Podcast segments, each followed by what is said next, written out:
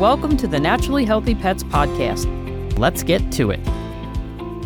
Welcome back to the Naturally Healthy Pets Podcast. I'm really happy to have a good friend as my guest today. And that good friend is Susan Thixton. Susan is a pet food consumer advocate. And she is really one of only a handful of advocates in the US. And she is at the head of the, the charge leading this fight uh, to hold the pet food industry accountable to existing food safety regulations. Susan's the author and co author of several books, the publisher of the website truthaboutpetfood.com, petsumerreport.com, and Association for Truth in Pet Food. And I just want to uh, put a little disclaimer out there that the information that we talk about on this podcast today is current as of the date of the episode, but things do change as we move through the pet food industry, although very slowly. That's what I've discovered in the past. um, so, Susan is one of the, um, I think she's probably the only consumer advocate who has been to every AAFCO meeting in like the past, what, 12 years, 15 years? 2009 is, is when I went to my first meeting. Yeah. Yeah. So, and I've been to quite a few of the AAFCO meetings at, at, the request of Susan. The first, that's where I first met Susan. We had been kind of emailing and she said, why don't you come to a meeting? And I said, okay. Didn't know anybody, didn't know Susan. Had and I showed up. There was a room of 500 regulators and I kind of went, "Oh my gosh, this is very scary." And so I was texting Susan going, "How do I find you?" but it was it was so eye-opening to be at that meeting and um, and I knew nothing about it, so Susan can give us some some background info. But for me, um, that very first meeting, I went as a veterinarian, so I'm a pet parent advocate and an advocate for my patients and our pets.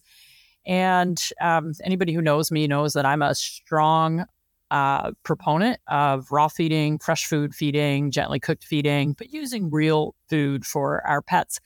And I'll never forget at that very first meeting, I said, Look, I'm just going to sit on my hands. I'm not going to say anything. I'm just a fly on the wall. And Susan's like, No, no, they have microphones up there. And if you have something that you want to say or a comment that you want to make, go up and stand in line at the microphone and get your point across. And I was like, oh no, oh no way. I, I mm, fly on the wall, zip it. And literally the first person who did the keynote, I can't remember who it was, um, but did the keynote and said something that just made my blood boil about how these dry kibbles filled with all these preservatives and chemicals and horrible ingredients were so perfect for for the pets and that that's what they are and prescription diets and blah blah blah. And i just about lost my stuff. I couldn't get to that microphone fast enough and i was so mad. And i remember standing at that microphone just trembling and trying not to cry as i was saying you don't see what comes in my practice every day and you don't see these animals who are suffering suffering with skin disease and allergies yeah. and poor coat and arthritis and all these chronic diseases. You don't see it. You cannot tell me that what's going on here and what's being produced is appropriate, healthy, and good for these animals. And I wish I could remember what he said. Um, but man, and I went back to my seat and Susan was like, good job. And I'm like, so much for being a fly on the wall. it's hard to go up to that microphone and buck the system. Yes. Um, but we have to, you know, uh, I, I mean, in part just by what you were saying, because it's so opposite to to what you know.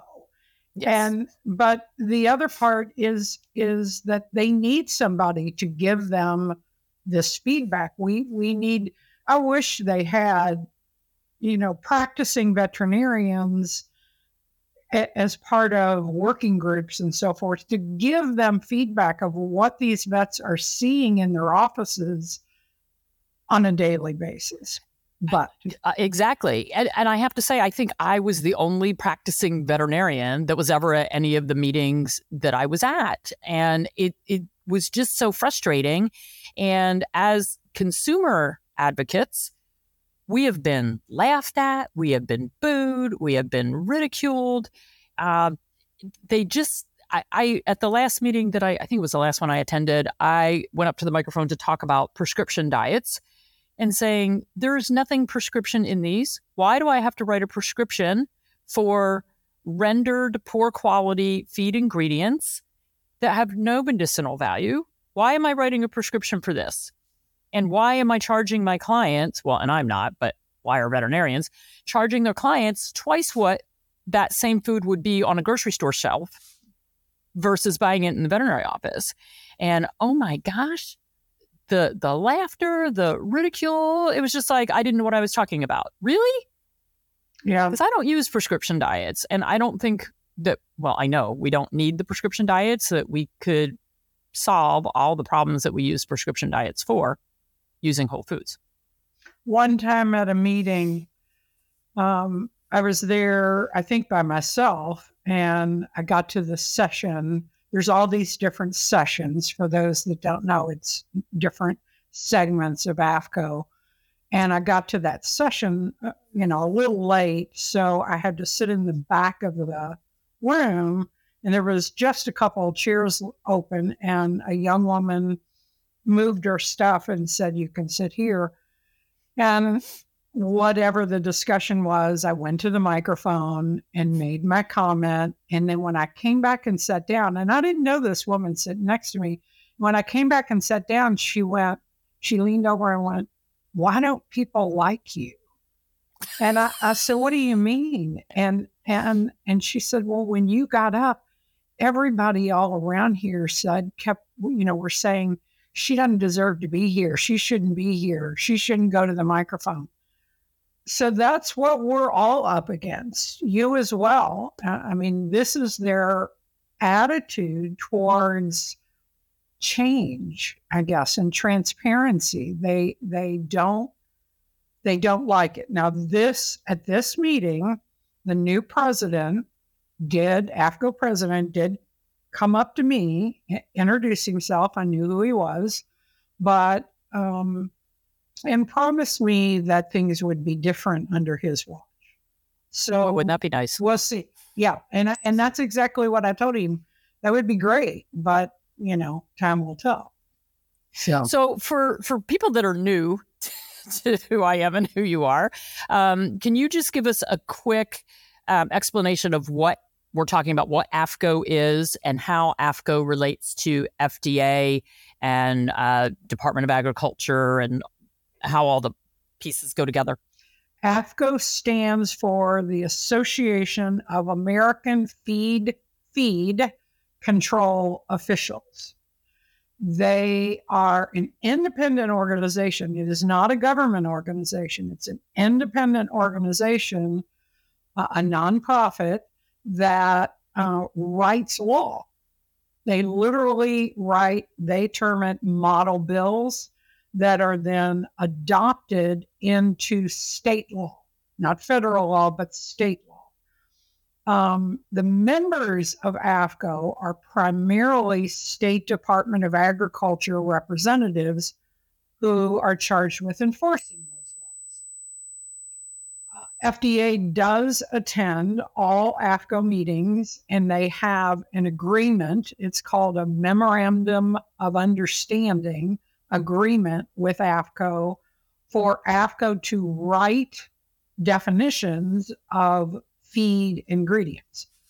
Pet food is considered a feed by like regulatory authorities. They call it's it like chicken food. feed, cattle feed, horse feed. That's right. Yeah, it is regulated the same way as all these other products that are termed feed. That's a that's a sticking point for me is that that dog food and cat food is termed food when the majority of them are not food. They don't abide by food law. They don't in- contain food ingredients. They're feed just like chicken feed and cattle feed, which is not called chicken food and cattle food. So, so uh, give us a, a quick explanation between the the difference between food and feed, at least how we would like to. I mean, because feed definitely is not the same as food, um, although FDA and AAFCO kind of refuse to make that distinction. Yeah, they refuse big time. I've tried in many different ways. I still have one one effort pending.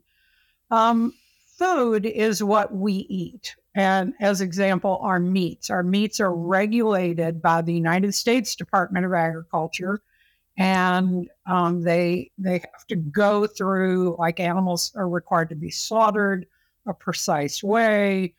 Um, the processing has to happen in in all these precise ways in order to protect human health.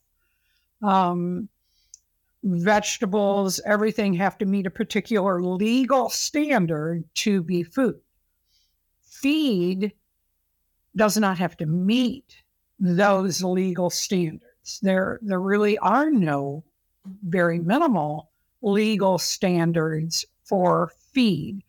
Uh, AAFCO terms it, it shall be suitable for use in animal feed.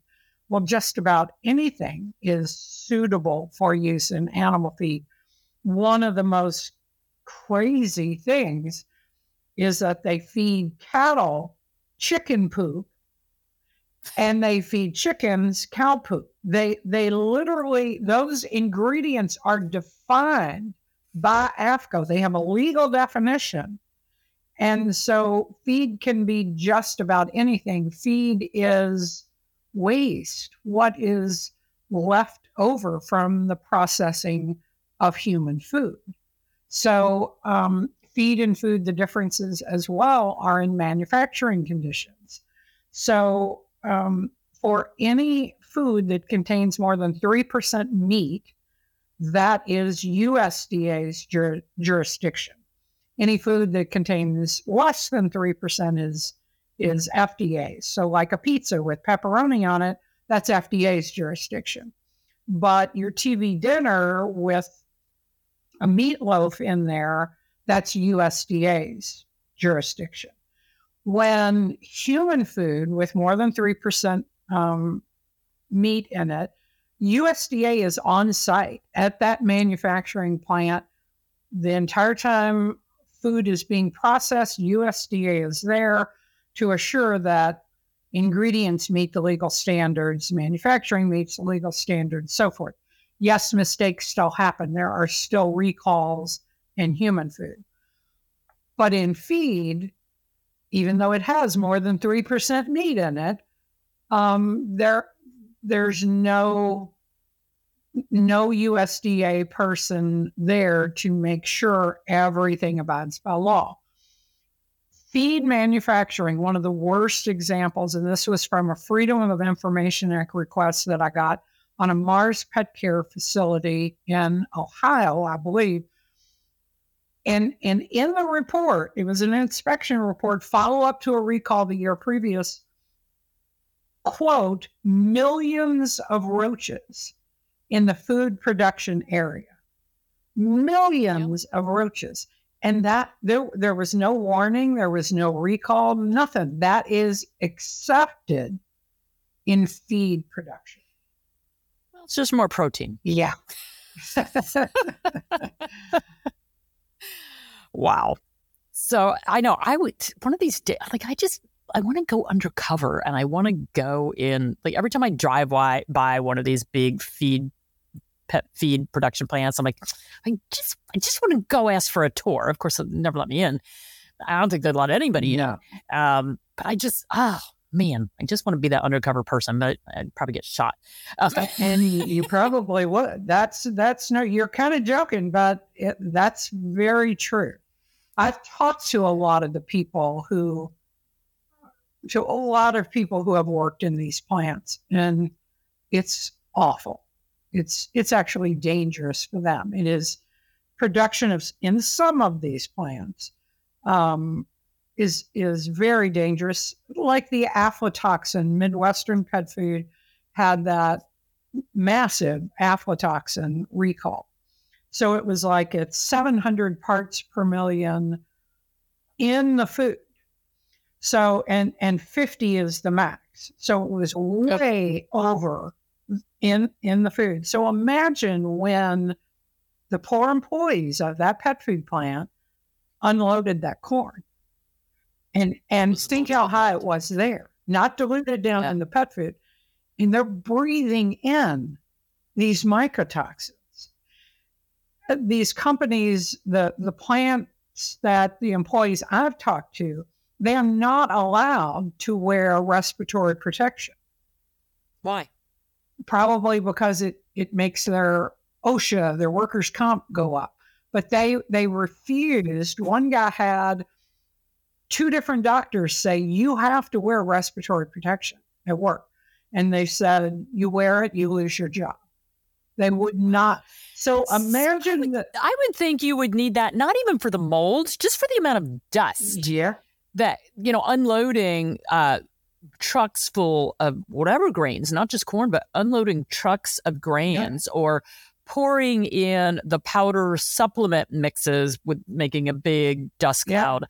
I I would think that in the production line, everybody would have respiratory protection just because of the amount of dust particles, even if they're not toxic dust particles, yeah. but having toxic mold that you're breathing in. I mean, talk about liver failure and lung failure. Well, I, I wrote FDA and said after that Midwestern recall, because I was thinking, because I know so many employees of pet food manufacturing, and I wrote FDA and I said, you know, you're there. You, you're at the plant. You, you tested, you inspected.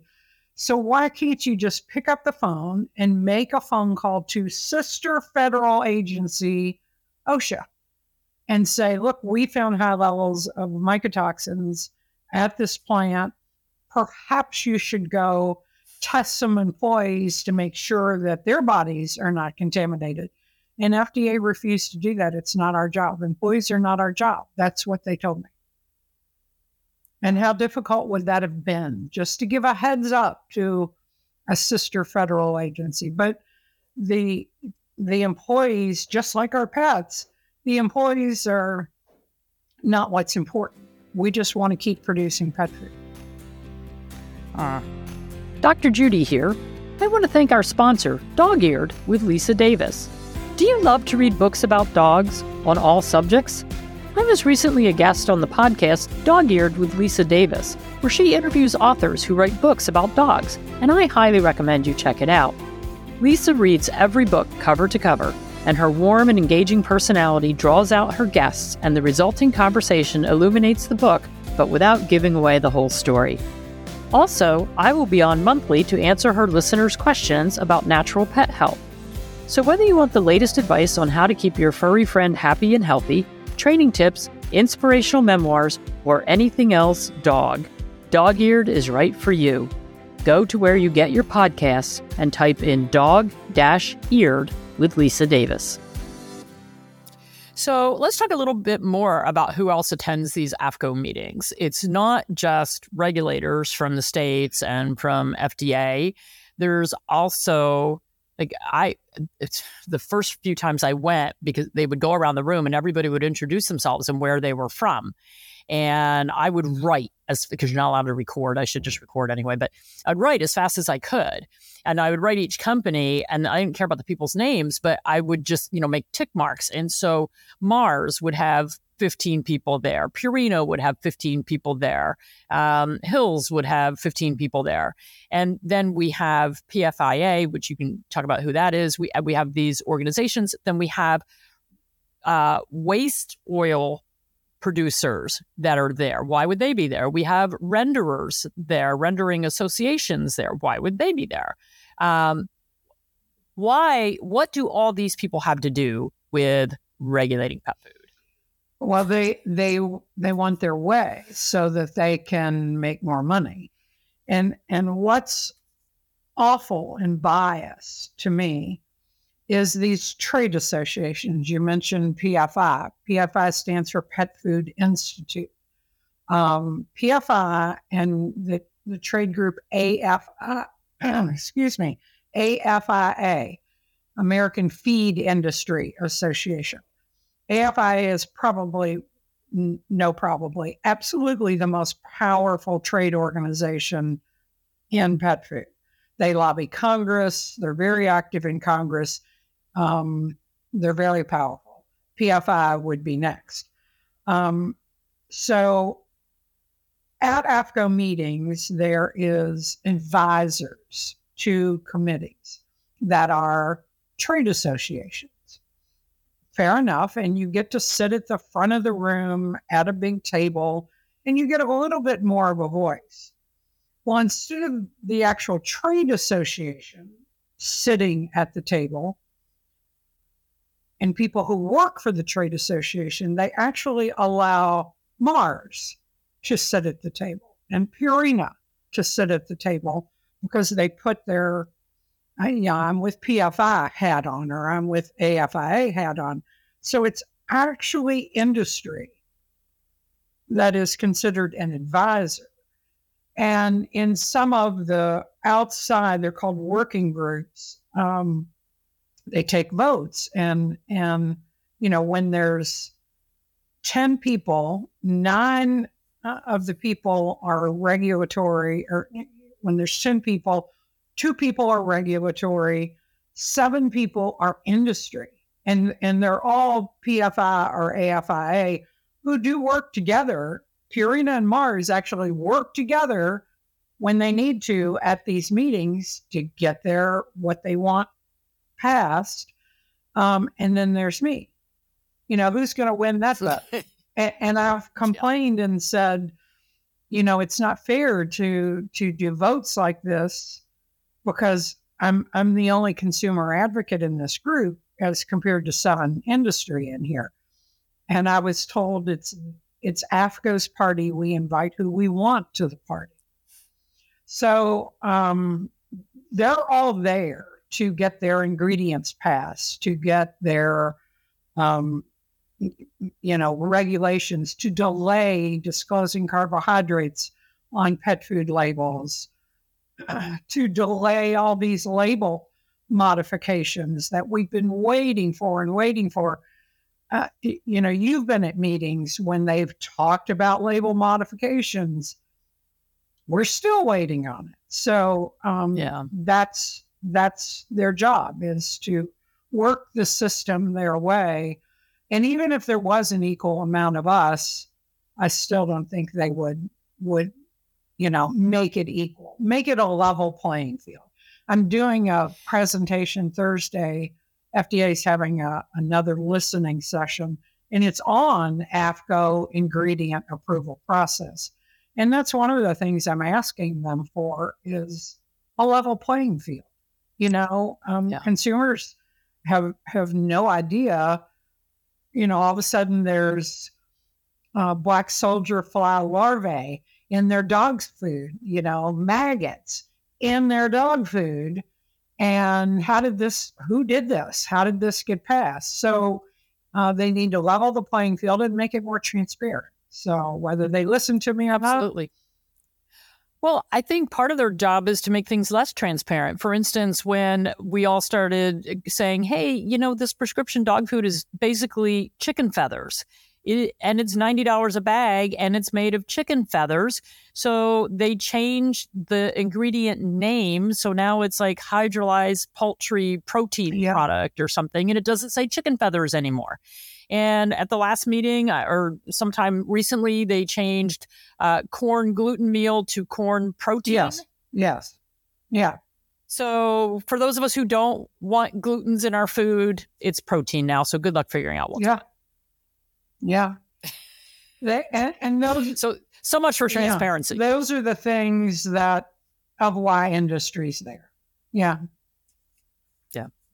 And unfortunately, uh, the the smaller pet food companies that are doing a really good job using whole foods, real foods, do not have the same representation. Well, they they have one. They have one. They're one trade association, um, but they need to they need to go to more meetings you know and, yeah. and they're afraid they're afraid if they go there's going to be a target on their back if they go to the microphone yeah, there's going to be a target on their back and i understand but at the same time um, they've got to be brave and stand up yeah. for what is right and you're just voicing an opinion. You can be respectful. We're, you know, we we feel strongly about what we believe in and we state our opinions strongly, but we're always respectful at the mic. You know, we've we've never cussed them. we've maybe not in front of them anyway. about it. oh man, I can't believe it. We are out of time. Um, so, for those of you who want more information about what Susan does and what her organization does, it's truthaboutpetfood.com. And Susan, as an advocate, uh, kind of holds the industry feet to the fire. And she has something called the list, and she puts it out every January. And it, it, she does a lot of research and puts out a list of the pet food companies that she would actually consider using their food for her own pets. The list, yeah. yes, the list is extensive and um, small donation to get that list. You can get it any time of the year. It's at truthaboutpetfood.com. I highly recommend getting the list. You will never regret it. It is amazing. Um, it is only American foods uh, at this time. She can't be in all countries all the time. so Susan, thank you so much for everything that you do. You are such a powerhouse, and we really respect and admire you for all the work that you right back at you. thank you. Thank you. Thanks for listening to another great Naturally Healthy Pets episode. Be sure to check out the show notes for some helpful links. And if you enjoy the show, please be sure to follow and listen for free on your favorite podcast app. We value your feedback and would love to hear from you on how we're doing. Visit drjudymorgan.com for healthy product recommendations, comprehensive courses, upcoming events, and other fantastic resources. Until next time, keep giving your pet the vibrant life they deserve. The purpose of this podcast is to educate and to inform. It is no substitute for professional care by a veterinarian, licensed nutritionist, or other qualified professional. You're encouraged to do your own research and should not rely on this information as professional medical advice, diagnosis, or treatment. Dr. Judy and her guests express their own views, experience, and conclusions. Dr. Judy Morgan's Naturally Healthy Pets neither endorses or opposes any particular view discussed here.